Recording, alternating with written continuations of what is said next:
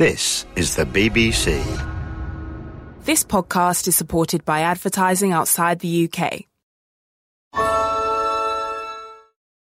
When you need your bank, Capital One is right in the palm of your hand, so you can check your balance, deposit checks, pay bills, and transfer money from your phone with a top rated app. This is banking reimagined. Get started online anytime. What's in your wallet? Capital One NA member FDIC. This is a BBC Radio 4 archive edition of Alistair Cooke's Letter from America. Good morning.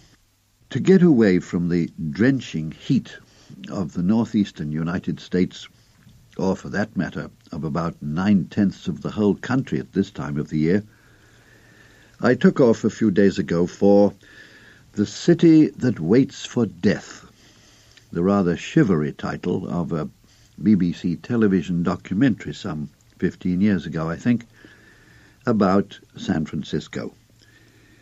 It was, as some of you may remember, a very spooky piece of work an epic of doom and gloom based on the most pessimistic prediction of the seismologists, the earthquake men, that very soon now, in five, ten, twenty years, perhaps tomorrow, either Northern California or Southern California would suffer what they cheerfully call here the big one. An earthquake at least as disastrous as the 1906 monster, whose subsequent fires destroyed about a half of the city of San Francisco. It seems, in fact, it is so, that the rhythm of these fractures in the faults on which San Francisco and its peninsula rest, as also most of coastal Los Angeles County, 400 miles to the south. The sequence of the quakes in this century has been charted and computed, and the finding is that the big one is already overdue. At least ten years ago, California's state legislature passed a law requiring all new buildings of any sort to be made earthquake proof, as surely as modern technology can guarantee. As you'd expect, the Californians, the architects working in tandem with the seismologists are very good at this. The surviving city fathers of the appalling earthquake in Armenia last year were quick to consult the Californians. Apart from these structural precautions, the schools of California are required to give their children a regular earthquake drill, which has to do with knowing where to retreat to and where not, how to have on hand at all times food and water, battery-powered flashlights, and so on. This is now routine. Apart from that, they trust in the Lord and go about their business. But now comes an interesting item about a man who owns a Victorian house and recently tried to talk his fellow owners into taking out earthquake insurance. His neighbors scoffed which they would not have done had they been Californians. But this man was a Bostonian. He is 3,000 miles away from the city that waits for death. He lives in the capital city of the great state of Massachusetts, the pioneer of the American Revolution. I don't think he would have made the news at all except as some kind of an hysteric if he were not also the head of a city department in Boston known as the Federal Emergency Management Agency, which has to look out for disasters, accidental and natural. Mr. Edward Thomas is the name of this fretful Bostonian. He had taken note of a recent meeting in Hawaii, where they have volcanoes, otherwise no sinister significance in that. Hawaii is beautiful in an exotic way and is a favorite place for annual conventions and the like. This conference was one of the National Council for Earthquake Engineering Research, or rather it was a conference of insurance people being addressed by the earthquake engineers. And what they heard was the latest word on the timing of the next big one. To the surprise, I'm sure, of the audience of insurers, the expert guess of the earthquake engineers was that in the next 10 years, the chances of a big, we now say major, earthquake were between 75 and 90 percent. But where is it going to happen? Somewhere east of the Rockies, most probably somewhere along the northeastern seaboard. Help, cried Mr. Edwin Thomas. On the other hand, the experts said, the chances of the big one coming to California, especially along the infamous San Andreas fault, are only 50% in the next 30 years. So if you're a Californian, a 50% chance in the next 30 years, if you live in Massachusetts or New York or anywhere down south, 75 to 90% in the next 10 years. I think if you were to uh, ask 100 Americans which was the worst earthquake in American history, I'm sure that 90 of them would say San Francisco in 1906. They would be way off. The truth has never passed over into the history books, certainly not into the school books. The answer is New Madrid, Tennessee. The date, 1812. Of course, Mr. Richter, the man who invented the measuring scale, was unborn, and so we don't have a precise scientific measurement of the intensity of that quake. What we do know, and what at the time every American who could read must have shuddered to learn, was that while the town of New Madrid and all its inhabitants vanished from the earth, from the topsoil anyway, this earthquake had such an immense destructive range that it rattled windows 400 miles to the south in New Orleans, changed once for all the direction of the Mississippi River along 800 miles of its bed, and set church bells ringing a thousand miles to the north in Boston.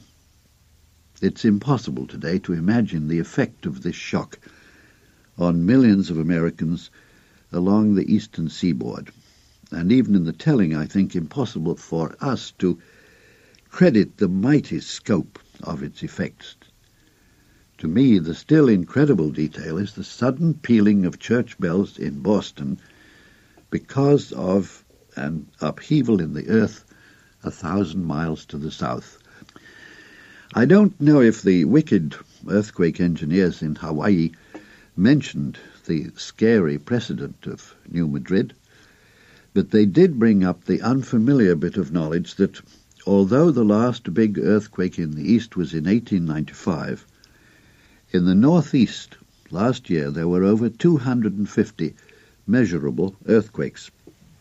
Most of them, of course, no more recognizable than the noise of a passing train. There was a small whopper, if that's possible, in Quebec City in Canada, which registered six on the Richter scale. An alarming experience for the residents, quite a bit of damage, but not, I believe, reported by the Yankee giant to the south, which is not surprising. Canadian news very rarely crosses the border, apart from periodic jeremiads about acid rain or unfair trade practices. I doubt that one American in ten, twenty, a hundred could call off the names of the Canadian provinces. But the Quebec story and the hundreds of tiny tremors throughout the Northeast are not alone the reason why the experts are expecting an early and big earthquake in the East. They have observed a steady movement of the floor of the Atlantic Ocean towards the eastern coast and the northern movement of the deep faults that lie under the state of Texas. This all sounds so cosmic and unreal as to be almost comic to us.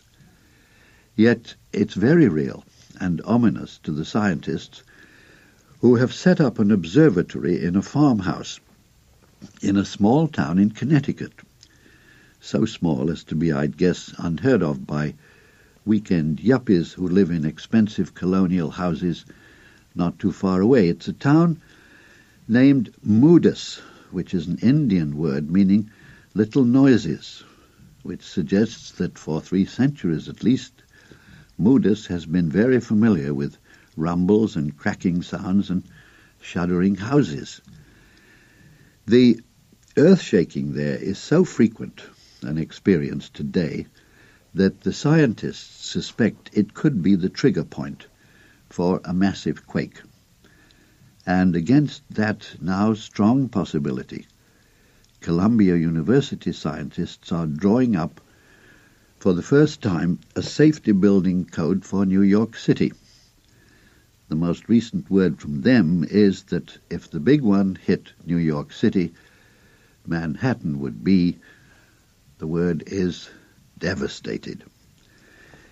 Luckily, New Yorkers, New Englanders, I should guess the vast majority of the inhabitants of the eastern states, from Maine down to Louisiana, have never heard of these dire omens and wouldn't believe them if they had. I don't know if this fascinating story out of Hawaii appeared in any Eastern paper. It was reported in the Western edition of the Wall Street Journal, and no doubt will bring much comfort and relief to Californians, especially to recent residents who have not lived with the earthquake fear long enough to forget it. Anyway, for the moment, that is the good news from or for the West. I've recently had an experience which, if I were a mystical type, would, I think, make me go running off to join the Society for Psychical Research, which was very big in the 1930s. I assume it still exists.